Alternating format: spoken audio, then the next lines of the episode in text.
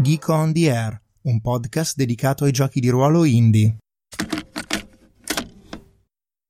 Buonasera a tutti, bentornati sul podcast, io sono Daniele e stasera continuiamo la serie di episodi che si concentra sui principi di gioco scritti da Tim Cicoppang per il suo gioco Mars Colony.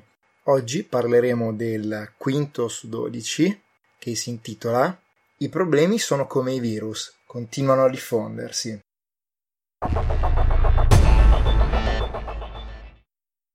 Gli indicatori di salute della colonia definiscono da 3 a 5 problemi potenzialmente catastrofici che ostacolano la sopravvivenza della colonia sul lungo termine. Si tratta di minacce all'esistenza stessa della colonia e le dovreste trattare in quanto tali. Questo significa che quei problemi sono seri, dannatamente seri, e significa anche che sono tutto tranne che isolati. Le regole incoraggiano entrambi voi giocatori a discutere la natura degli indicatori di salute della colonia dopo averli scelti dalla lista di possibilità che vi viene offerta. Dovreste pensare a quella discussione come a una sorta di sommario iniziale, non a come se fosse una storia già scritta. Si tratta semplicemente di spunti, tramite i quali dare inizio a un processo creativo. Non si tratta di una lista di limiti e costrizioni. I problemi trovano sempre un modo per diffondersi, per uscire dai loro confini iniziali, per infettare altri aspetti della vita della colonia che all'inizio non erano neanche visibili. Quando giocate nei panni del governatore, dovreste trovare il modo di complicare ogni singolo indicatore di salute usando i risultati dei dadi e i piani di Kelly, sia i suoi successi sia i suoi fallimenti, come una continua fonte di ispirazione.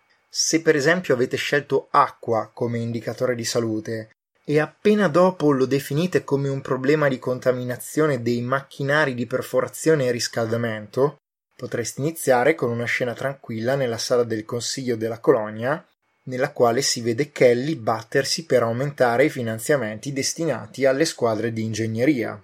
Poi magari passerete a una scena nella quale Kelly ispezionerà uno degli impianti di bonifica delle acque e conoscerà in prima persona le persone che stanno dietro le infrastrutture che amministra. Ma a meno che Kelly non risolva immediatamente il problema, e sarà molto difficile, potreste arrivare a scoprire che quella che sembrava solo una semplice contaminazione nasconde in realtà un sabotaggio messo in atto da dei lavoratori scontenti.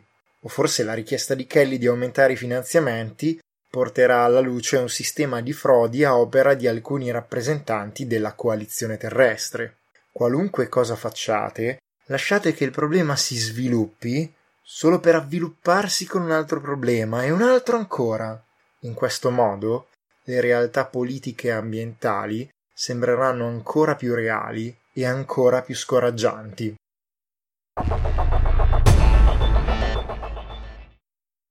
Bene, come al solito arriva la parte della puntata nella quale io commento il principio di team e questa volta devo dire che sono in difficoltà perché su questo principio io sinceramente non avevo mai veramente riflettuto prima d'ora.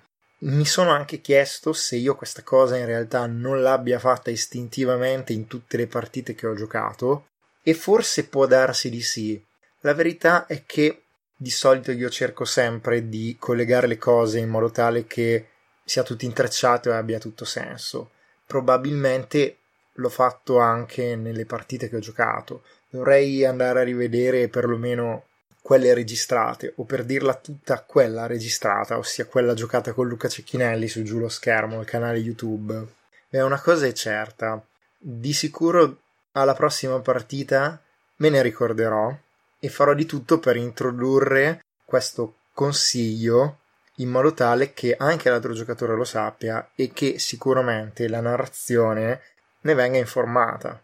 Vale a dire che cercherò di far sì che i problemi siano un inviluppo unico e che scaturiscano uno dall'altro in maniera organica.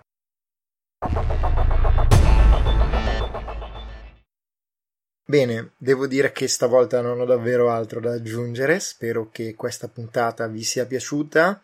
Vi ricordo che il testo di questi episodi è di Tim Cicoppang, la traduzione è mia, di Daniele, e che la revisione è stata fatta da Antonio Amato. Oltretutto, visto che ci sono, vi ricordo che potete trovare la versione testuale di questi episodi anche sul forum Gente che gioca e sul mio blog Geek on the Wall. Tutte queste informazioni sono sempre disponibili nella descrizione dell'episodio che io curo sempre con dovizia certosina. Vi saluto e ci risentiamo alla prossima puntata.